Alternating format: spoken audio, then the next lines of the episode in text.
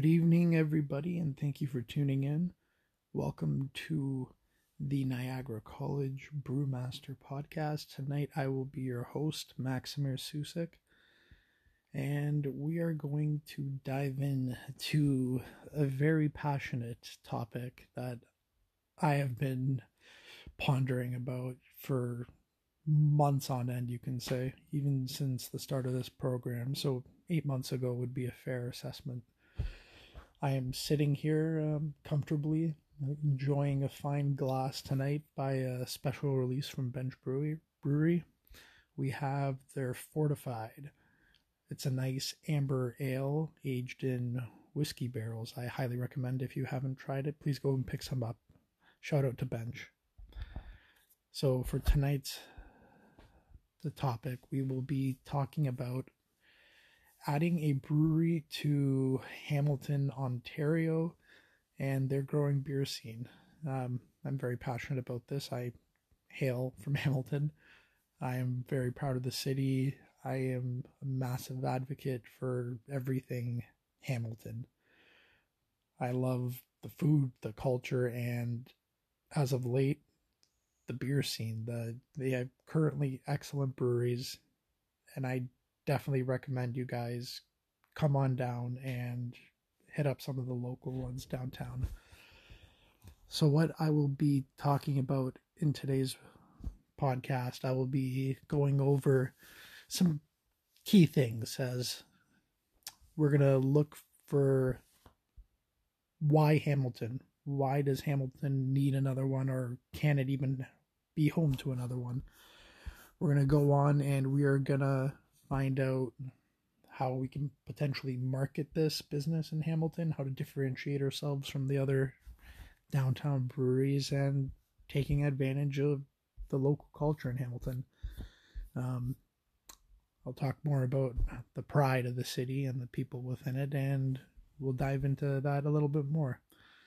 Um, stay tuned for the second part of our podcast. Welcome back, everybody. Hopefully, at this point, you have a nice beer in hand and you're relaxing. And let's talk about why Hamilton.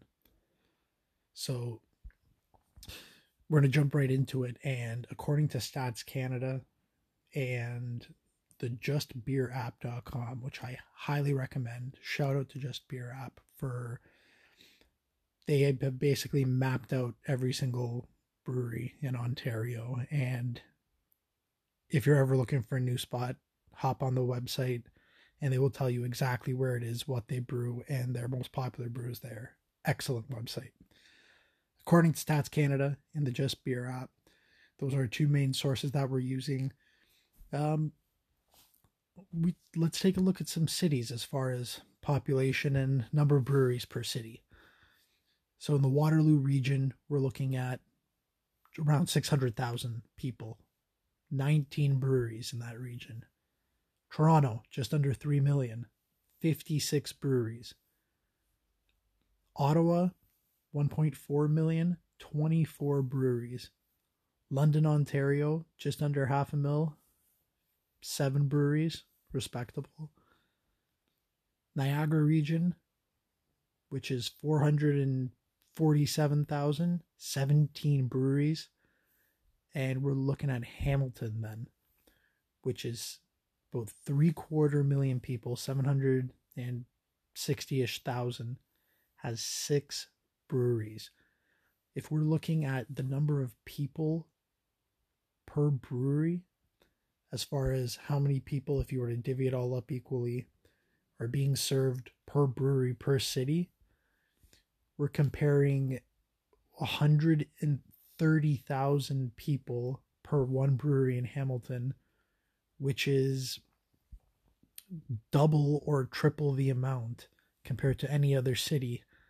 Um, if we want to get on the same average amount as the other cities there, Hamilton has the capacity of another 10 to 11 breweries to be on par with the rest of the major cities in Ontario. Um, there's definitely space in our market. for just solely based off the numbers of population and um, well, more specifically, local population. Um, if you look at all the breweries in the Hamilton region, the six there, they are all fairly close to each other as well. Stone's throw away downtown Hamilton, right in the urban cores there. Um, so, where in the city is there room for another brewery? This is the next question. You have all these people that are waiting to be served. You have all these breweries downtown. Hamilton is big. 50 kilometers from east to west. You're looking at a 45 minute to an hour drive, depending on the route you take to cover the entire span of the city. Um, I, am, I understand foot traffic to some degree is re- is relevant in the sense of getting people through your door uh, but it also depends on your business model. If you're looking for in-house sales versus distribution, um, I think you can balance that out and take advantage of the surrounding more rural areas of the city, more specifically the east side of the city, known as Winona. We have great farmland out there that's in the wine belt of Ontario. It's in the fruit belt as well. Um, it's on the border of Grimsby and Hamilton there. You're looking out new developments coming as well. It's a perfect spot in the city as far as getting in while there is still lots of farmland around, taking advantage of that. And you have the entire area building up right around it. So if you're not getting foot traffic right away, or not as many people driving in, if you play that waiting game, develop a strong brand identity. You it, it's a long, it's a long haul, but I definitely think that it will be worth the wait. As far as marketing the business, I think you have to take advantage of the local area that you're in. If you're in this fruit belt and if you're in this area that is known for quality food that is being grown, produce, ingredients, you can, with the right capital, startup and venture and business plan, you can really take advantage of that. And if you can work with local growers and if you can even manage to get enough land yourself you can really market yourself as that um, old school like farmhouse brewery you can grow your own ingredients that would be a massive selling piece and not just a selling piece but that's quality that's that's uh, wheat that's malt, that's uh, hops that are grown right in your backyard, and to do that would set you way apart from anything else that the city has seen, and you would be shocked at the support that you would get from the city. And just how they would really back you with something like that. It is absolutely phenomenal, and I honestly think it is worth the shot.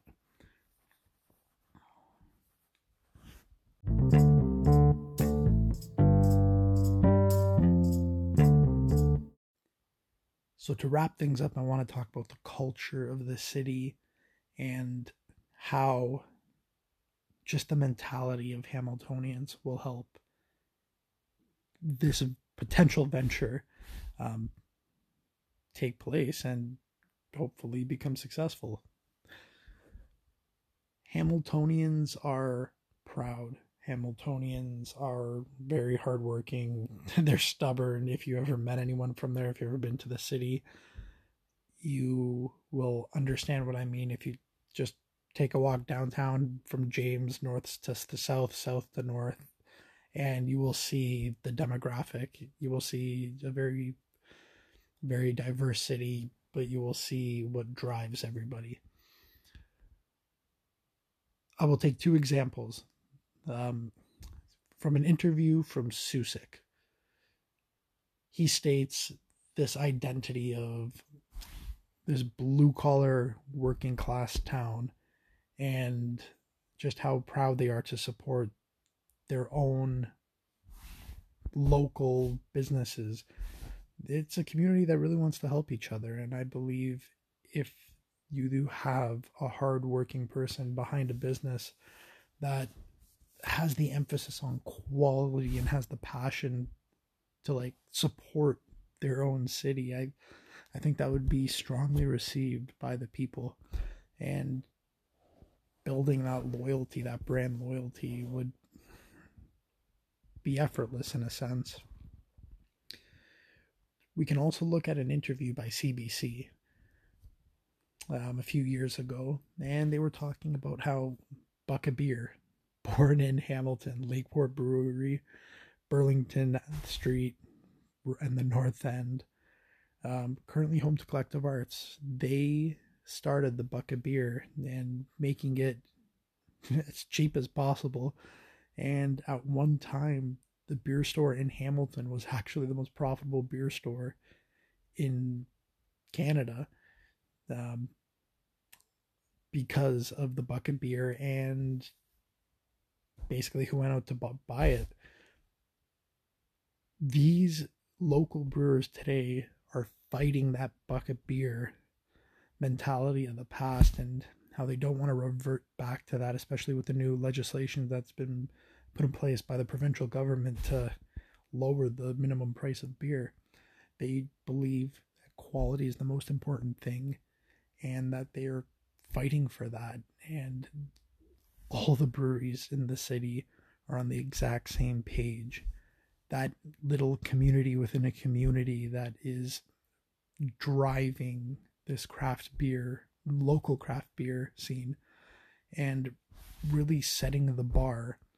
And I think that's important. I think that it really rubs off on the people and the consumers that are involved in the craft scene, and even the people that aren't in the craft scene. Um, I'm a strong believer if you take anyone that's not involved in craft and introduce them to them I believe that there's a beer for everyone out there and that they would really appreciate everything to do with it. So, as far as recommendations go, um, there's a few things that would have to happen in order for this venture to take place.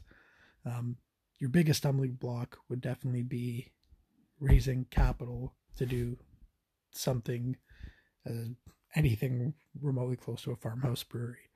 Um, investors would be important, getting the right professionals on board as far as farmers, management staff, brewmaster, all essential to the project.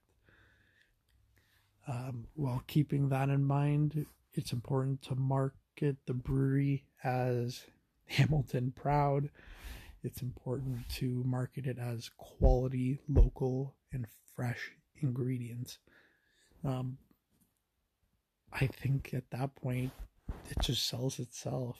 Um, there is room for another brewery in this city, and I'm just waiting for someone to take advantage of the space and open things up. I truly think it'll happen one day, and I hopefully I'll be around to see it, and hopefully it'll be me. We'll see. Anyways, everybody, thank you for joining me this evening on my session of, of this podcast. Please cheers, enjoy your evening, and all the best. Good night.